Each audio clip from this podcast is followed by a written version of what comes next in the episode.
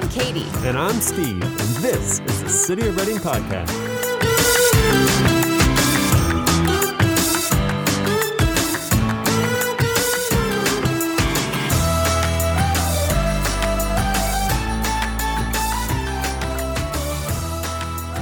Welcome to the City of Redding podcast. This week, we interviewed staff from the Redding Fire Department, Redding Police Department, Solid Waste, and Redding Electric Utility to put together some safety tips for you and your family this holiday season. We start this episode hearing from City of Redding Fire Investigator Guido Concello. So my name is Guido Concello. I'm a fire investigator with the Redding Fire Department. During this time of year, the early winter holiday months, we start to get an uptick in structure fires. And, uh, you know, we want to remind residents that cooking is the leading cause of fires within dwellings. And a note here from the National Fire Protection Association. It states that from 2013 to 2017, 49% of all residential structure fires in the U.S. were caused by cooking. So we ask that residents practice safe cooking and never leave food items unattended while cooking with an open flame. So Christmas tree fires are not common, uh, but when they, when they do burn, uh, they spread very quickly. And they are some of the most devastating fires during the holiday season. To prevent that, we ask that, you know, you keep your tree green and watered daily. We ask that the placement of the trees is not near any heat sources, including vents that could dry the tree with air from the heaters. Um, please do not put any heating appliances like space heaters near the tree or just a general rule of thumb, um, as people do have space heaters to keep warm in the wintertime, that they're spaced away from, you know, combustible materials anything that can catch fire or potentially, you know, burn an individual such as a child crawling on the ground. Um, another thing we see is fireplaces and wood stoves. We see we get a lot of flue fires this time of year, especially early on in the winter. People have not serviced or cleaned their flues or wood stoves. Those need to be maintained. We look for at least an annual service on those. Um, that's good just for general maintenance so we don't get creosote buildup, um, preventing fires. And then two, always check your chimney caps. So if those chimney caps are not functioning correctly, um, they can easily toss sparks onto the roof, or if it's windy, they can toss sparks into the nearby vegetation, especially during this time of year where we've had some rain, but we haven't had a ton of rain. Our vegetation is still dry. On that note, with regard to chimney caps, what what does that actually entail? Someone going up to check the chimney cap? Well, we always ask that someone hire a uh, professional to do it, someone that's certified in that uh, profession. Um, if an individual is willing to get up on the roof safely, um, you can inspect the chimney cap, make sure that there's everything looks normal, nothing looks abnormal or unsafe. Um, if it does, call a certified professional to to be able to fix that or replace that. And then the last thing uh, will just be general holiday decorations inside the home. So it's a good idea to replace any string of lights that have worn or broken cords or loose bulb connections. We ask that you read the manufacturer's instructions for the number of light strands to connect.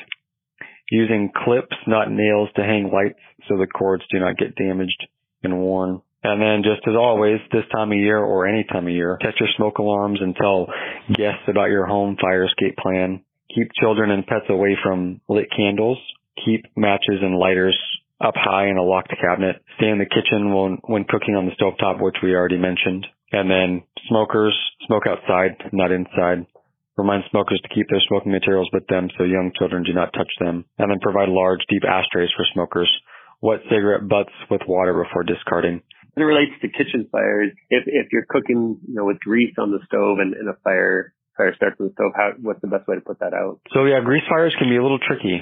Our common sense would say put water on on any fire.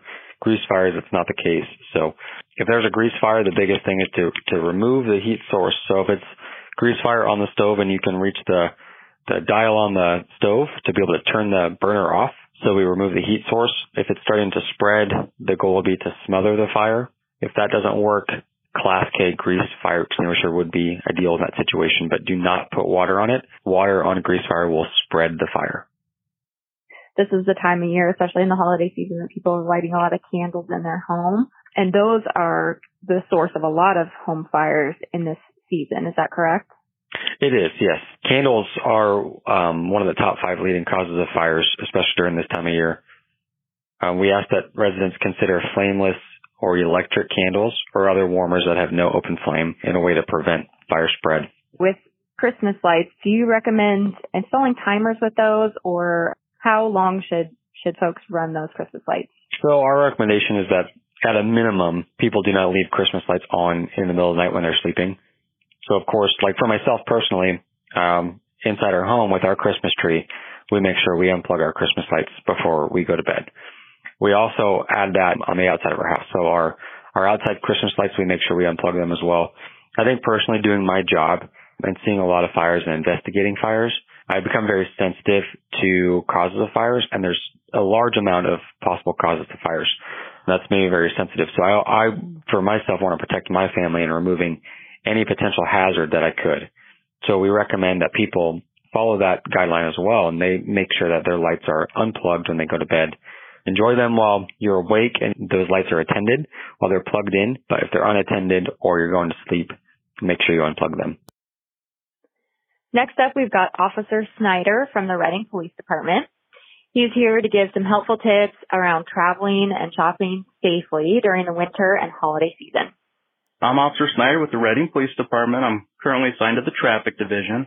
Usually around the holidays, uh, um, obviously, uh, we have a weather shift, you know, going from, uh, fall to winter. So we always, uh, first thing that kind of comes to mind when we have the weather change, obviously we want to make sure vehicles are safe for, uh, roadway travel. And what I mean by that is just a, uh, general safety inspection. Let's make sure the windshield wipers uh, are new and working um, because if uh, we have a heavy downpour, uh, the wipers uh, may not keep up with the rain and uh, give you a clear view out of the windshield. Another thing uh, during this time of year, it gets darker significantly earlier in the day. So we'd like everyone to have working headlights so they could be illuminated out in front of them so they could see not only vehicles, but uh, heavy pedestrian traffic during this time of year. And also uh, make sure your turn signals are working. And also one thing that a lot of people forget is to actually look at their tires um, to make sure they have the proper tread depth. You know, when uh, it starts raining or we have, uh, you know, sometimes we have snowfall here, it's good to make sure that you have proper tread depth. And then if you do live in the outside areas uh, of Redding, um, it may be uh, time to also go to those studded tires. And are there any tips that you would have for holiday shoppers as they're out and about um, doing their shopping for for traffic, but also maybe for safety of their gifts and packages? Yeah, I would highly encourage all holiday shoppers to have the sales pre-scoped out so they're not looking on their phone when they're traveling from point A to point B to see who has the better deal. So uh, they're not a distracted driver. Um, pay attention to the uh, posted signs that may have a pedestrian crossing, a decrease in speed limit, and then once they are safely within the parking lot of whatever uh, business they choose to shop at, you know, maybe park under a well lit area. Also, too, if they've done previous shopping, maybe store those items in the trunk. One other thing that kind of comes to mind is a lot of times, you know, people will leave their cars running because they're going to run into that store right in front of them just to get that one quick item. And, uh, you know, leaving the vehicle running during this time of year could uh, lead to a uh, vehicle theft. So if you could follow those things, hopefully you won't be victim of a theft and you'll uh, have an enjoyable shopping experience within the city of Redding. And, and what about on the home front with regard to safety, you know, at home during the holidays? Um, any any tips for the community in that regard? Yeah, obviously, uh, leave your uh, porch well lit. A lot of times too, you're receiving emails um, when a package may or may not be delivered. So one thing you may want to communicate with is your uh, mail provider about uh, not leaving a specific package depending on the value on the porch. Uh, maybe working with some of your neighbors, um, letting them know, hey, I have a package coming. Can you kind of watch my porch? You know, we all kind of know the uh, postal services have kind of a set schedule. Obviously, uh, holidays extends that schedule. So uh, just being cognizant on uh, when your packages are being delivered. A lot of residents within the city of Redding have, you know, the ring cameras and other security systems that monitor their doorstep, and that's great. However, that doesn't keep the package from being stolen. All that does is document the theft. So although it's a, uh, it's great to have, just getting the package off the porch and into a secure spot is uh, probably the best thing that I could tell people. And, and should something happen in, that regard, whether it be theft or, or you know something at the shopping centers or whatnot, what what's the best course of action for, for folks to take um, at that point? The best course of action is always to contact the uh, non-emergency number, and we'll be more than happy to uh, come out and either provide a case number or a log report number to document the theft. Um, because a lot of times, you know, when you have something stolen off the porch, the post office may want to know the uh, case number, and then that'll get forward to the uh, postmaster because that's actually a uh, theft of mail. In the case of a traffic collision, what's the course of action that people should take if they happen to get into a traffic collision while they're out shopping? Obviously, uh, a traffic collision, uh, no one's hurt. Um, call the non-emergency number. Um, an officer or myself will, uh, a CSO will respond and uh, provide a log report number or document the uh, accident via collision report if there's a uh, noted injury. And obviously, uh, during this time of year, you know, there is a uh, uptick in uh, DUI arrests associated with collisions. So um, one of the things that we always ask is if you're going to go out and drink adult beverages to have a designated driver and take the time to download a Uber or Lyft app and uh, get picked up from uh, your various locations so that others could be safe. Paul Clemens is the Deputy Director of Public Works for the City of Redding and talks all things Christmas trees, recycling, and best of all, garbage trucks. Uh, my name's Paul Clemens, uh, Deputy Director of Public Works for the City of Redding, and my job duties involve pretty much everything that has to do with garbage, recycling, and fleet maintenance for the City of Redding.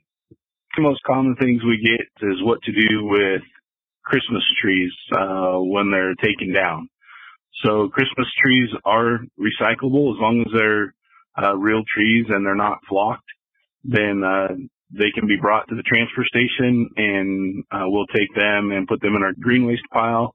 We take them without charge for the first two weeks, uh, and then also the first full week of January, we actually collect them at the curb on your normal collection day. So when you put your trash out, if uh, customers put their Christmas tree out alongside of it, cut it into four foot lengths and put it next to the cart, or if they want to cut it up and put it in their green waste cart, they can do that, and we'll we'll collect it at the curb. If if they don't want to cut the tree, they, they as you mentioned, they can bring the entire tree to the to the transfer station. Yes, that's correct. And then we we will grind it and make compost out of it. The thing that we get asked probably the most has to do with wrapping paper and whether wrapping paper is recyclable or not. So if it's a metallic paper or it has flocking type material stuck to the outside of it, that is not recyclable. It cannot go in your blue cart. It's basically trash. But if it's just plain wrapping paper, then that is recyclable and it can go in your blue cart and it'll be recycled. And so that's the way to address wrapping paper probably more during Thanksgiving. People want to uh, deep fry turkeys or things like that. And so through the holidays, we actually have a specific receptacle available at the transfer station at 2255 Abernathy Lane where people can bring in their used fry oil and then uh, we'll recycle it for them in our drop off and household hazardous waste area. So those were my tips for uh, things that might come in handy and be beneficial during the holidays. And Paul, with regard to both collection route times and days around the holidays, and also things like wrapping paper, and for, you know, when when community members have those questions of kind of what can and can't be recycled, City of Redding does does have a, a great app as well as a, a, tool on on the website itself. Can you tell us a little bit about those? Yeah, uh, you have two options. You can call our office, and uh, we have a great set of customer service representatives that'd be happy to help and answer any questions. And then we also have on our website, that, and you can download it as well from the App Store, um, is a waste wizard. And so what that will do is allow customers to type in a material type and it will tell you the best way to dispose of it or the options that you have for disposal and different disposal locations. And so you can access that on the city's website on the solid waste page. It's an app that you can download and if you download the app, you also have the option to have it give you reminders for your collection days. And then whenever there's holidays and changes in our collection schedule, that app will actually send you a little text or an alert if you wanted to, uh, to let you know that there's a change or adjustment in the collection schedule. Times where there's something I think could be recycled, but it should be tossed. and even vice versa. When folks put things into recycling that really should be going in the garbage, what does that mean for, you know, for the staff at the transportation, the actual process of, of recycling? Uh, it creates what we call a residual or contamination level. Part of our materials recovery facility, or refer to it as a MRF, where everything that's in blue carts and your blue recycling cart gets sorted. Some of it is a manual sort and some of it is automated and done by machines, but the trash has to be pulled manually. And so the more trash or contamination that is collected that doesn't get pulled out manually and can get by and, and doesn't get seen or caught affects the quality of the material and that can affect the price of, of the material and we use the money generated, the funds generated from selling the materials to help offset the cost of collection and processing and supporting our other recycling programs. So the better the price we get, uh, the less our rates are impacted. And it also helps us achieve a product that is marketable that people want. And in times when recycling is tough or markets are down or you're not getting a lot, it's the quality product that the other folks are looking for on the other end that the brokers are looking for. And so by having a quality product, uh, it helps us to be able to support our programs, get higher returns or to get a better rate on our commodities or on what we market, what we send to market. And I have a question about a common package material that we might see more during the holidays as people are opening gifts is styrofoam. And is the city of Redding currently recycling styrofoam? We do currently recycle styrofoam. We just don't do it in the blue carts at the curb. And so I know that that can make it inconvenient, but we do accept it at the transfer station.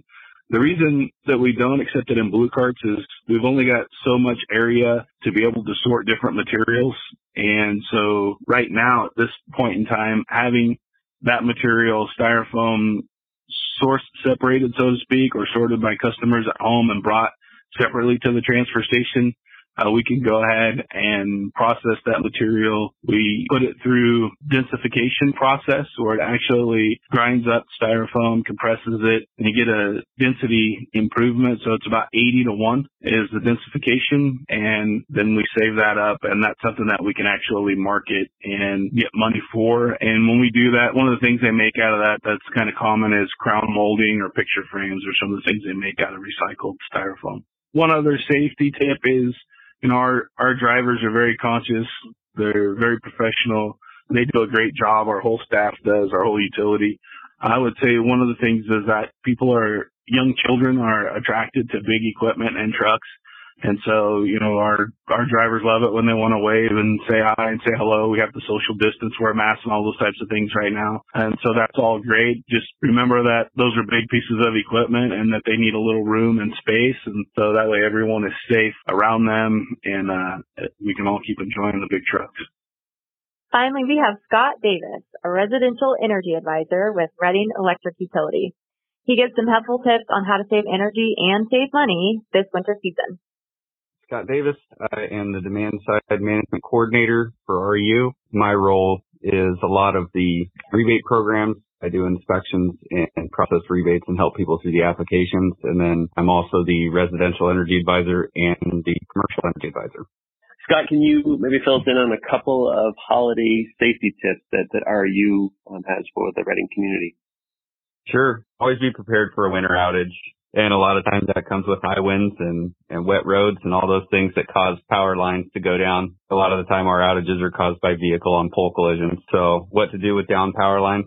Don't go near them. Call them in and report them. You know, make sure you're you're you are safe before trying to help someone else when there's a down power line. And then on the outage side of that, make sure you've got some fresh batteries in the house for any of your flashlights, or you know you're able to charge your cell phones and things like that. Have a battery backup, and then uh, always keep some fresh water on hand. We try and do everything we can to get power restored as fast as possible, but sometimes you get a snowmageddon incident and things are down for a while. So it, it's good to be prepared for at least a day or two. Um, have some extra food fill your barbecue tanks. Just try and keep those topped off. If you're an all electric house and you have no power, you have no means of cooking either. It's nice to have a couple barbecue tanks full because that'll get you by. At least you can throw some steaks on or, or grill up some veggies, whatever you got to do to get by. Um, And Scott, when when there is an outage, what's the, what's the best way for folks to learn about the status of that outage? Call 339-7200. That's our customer service line. I mean, that's, that's about all we can do to keep the public updated when it's in a, a localized zone is they can call in and, and check the status. Um, and then there's also our website where we can update current situation. So that'd be rupower.com. If there was one major thing you can change on energy savings, it would be probably thermostat settings. On an all electric home, a lot of people have a heat pump, but they don't know that if you turn your thermostat up more than two degrees at a time, it kicks on the heat strips and it raises your bill. Most of those units have an air conditioner that runs in reverse for heating. So that's what the heat pump does is it changes the direction and gives you heat instead of cooling, but it has electric heat strips in it most of the time that draw about the same energy as a dryer, electric clothes dryer. So if you turn that thermostat up more than two degrees at a time, you can kick those strips on and it causes you to draw a lot more power than it would if you turned it up incrementally, two degree increments. That's probably the biggest one for all electric households is don't turn that thing up wildly. So would you recommend maybe you were gone all day and so you set your thermostat very low because nobody was home? And then once you get home, you want to warm the, heat the house back up. You recommend just doing two degrees at a time and then two degrees and then two degrees until you get eventually get to the temperature you like?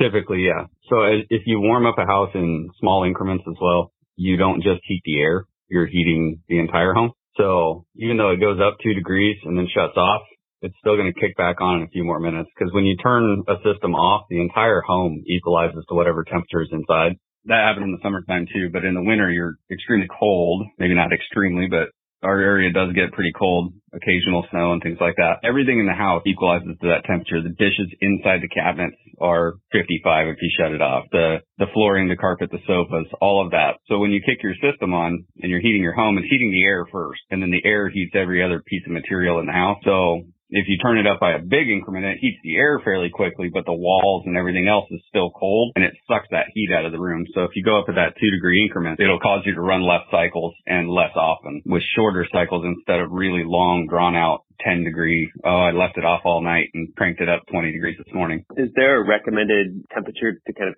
keep your house at? If, for example, if you're out, is it better to leave it the heater at a certain temperature at, that you'll return to or let it stay off all the way and then kind of work to heat the house back up once you return home? Yeah, generally I tell people try not to change it more than like five degrees from whatever your comfort zone is. So if your comfort zone, like there are a lot of recommended temperatures, 68 for winter time, 78 in summertime. A lot of people aren't comfortable with that. Most job spaces are not that temperature, so they keep it about roughly whatever their job space is. They work inside. That's what they're used to. So I try and tell people to watch your bill, pay for comfort if you can afford it. But if you're strapped, then keep it within five degrees of your comfort zone when you leave because your system will actually run less maintaining a temperature than playing catch up. So if you turn it down more than five degrees, you're going to play a lot longer cycles when you get home instead of running a couple of cycles throughout the day to maintain that, that comfortable temperature. And what would you say is the most common question you get when you're on the phone with somebody um, as a residential energy advisor? It kind of depends on the call. I get three main types of calls. One is, hey, my bill's really high. What can I do to lower it? Uh, oftentimes that is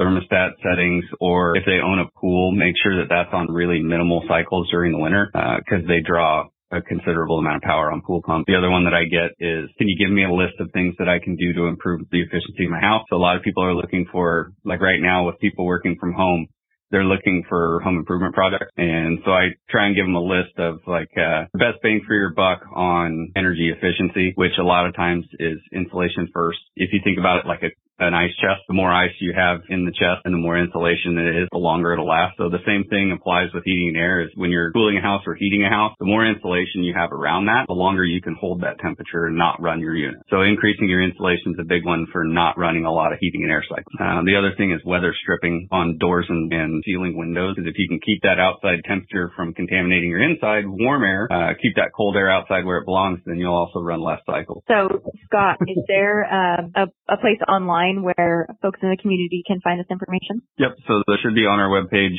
a winter savings tips sheet that has, I believe, it 10 different items that you can do, just basic how to run the house or put a water heater blanket on for the winter time, things like that. Um, that should be on the website that people can reference to try and improve their efficiencies through the winter. So let's quickly recap what we learned today. From Redding Fire Department, we heard how kitchen fires are one of the leading causes of house fires. Please be safe in the kitchen. Flameless candles are the way to go, and don't forget to unplug those Christmas lights before bed each night. From the Redding Police Department, we learned some helpful tips on how to shop safely by keeping bags and purses in your trunk and don't text and drive. Keep your vehicle in tip top shape by checking wipers, tires, and fluids during the winter to prevent accidents. And whatever you do, don't leave your car running with the keys in the ignition. That is a recipe for having your car stolen. Paul from Public Works filled us in on the proper way to dispose of a Christmas tree by either leaving it on your curb the first few weeks of January or cutting it into pieces no larger than four feet and putting them in your green bin.